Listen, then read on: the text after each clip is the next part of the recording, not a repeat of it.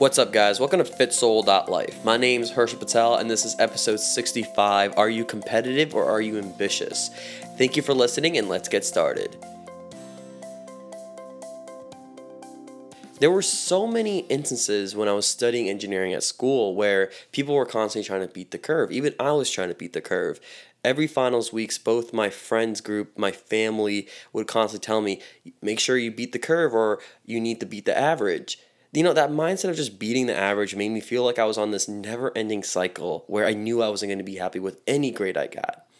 I found it interesting how I would be learning about proteins and how it affected production of new cell growth and how that factored into cancer formation. Instead of thinking about how I can cure cancer or define different ways to cure cancer, I was trying to find ways to study the material the fastest way possible so I can beat the average. You know, I would sometimes think to myself, like when I'm studying, like, wow, this sucks. I feel like crap. Isn't there something screwed up about just learning how to beat the average rather than actually tr- trying to learn the material? Every class I was in, I thought this way. Maybe it's the school system and how it's structured, but I'm not trying to talk about the education system because that's for another video. But what I'm trying to say is trying to beat this curve made me this competitive individual that clogged my mindset. When I got to college, a friendly competition to just beat the average manifested into this unstoppable force where I would use my competitiveness to judge the people I would talk to, the people I hung out with, even the people that I would, go out with to party with. You know, I believe a major cause of my depressive mood swings back in 2012 was because I was being too competitive. Overcoming my negative mindset meant that I had to change my view on competition. And that's where I started to take on this ambitious mindset. What's the difference?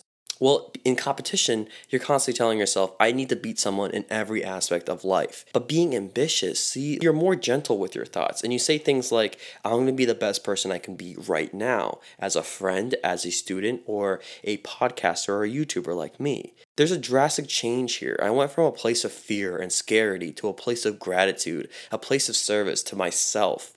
So when I took a test. Instead of telling myself I'm going to beat the person next to me, I decided I was going to beat my pre- previous score.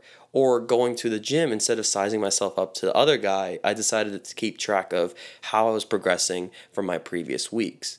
But, you know, there are points where competitiveness is a good thing. You know, in sports, athletes need to be competitive to win. That's just the nature of sports. Even in politics, you need to be competitive so you can win a major election.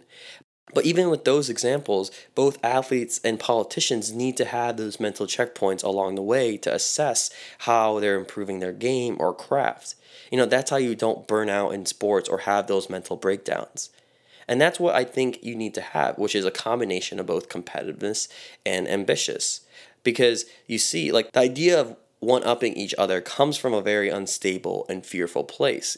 Being ambitious comes from a place of security, a confident foundation, because being ambitious only deals with you and your mind only. In the art of being mindful, when you're competitive with someone else, catch yourself. Ask, is this coming from a place of fear or is it coming from an internal drive to be the best version of yourself possible?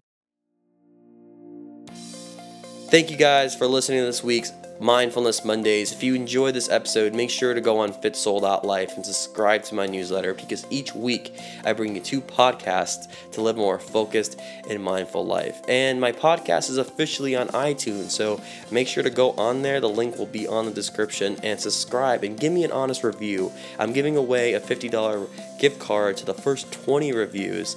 Um, and the key word here is honest. I want honest feedback of how I can keep improving my podcasting ability and my talking ability to give you guys a really great experience here. So I'll have the link linked up on my show notes and description. But until then, guys, stay beautiful.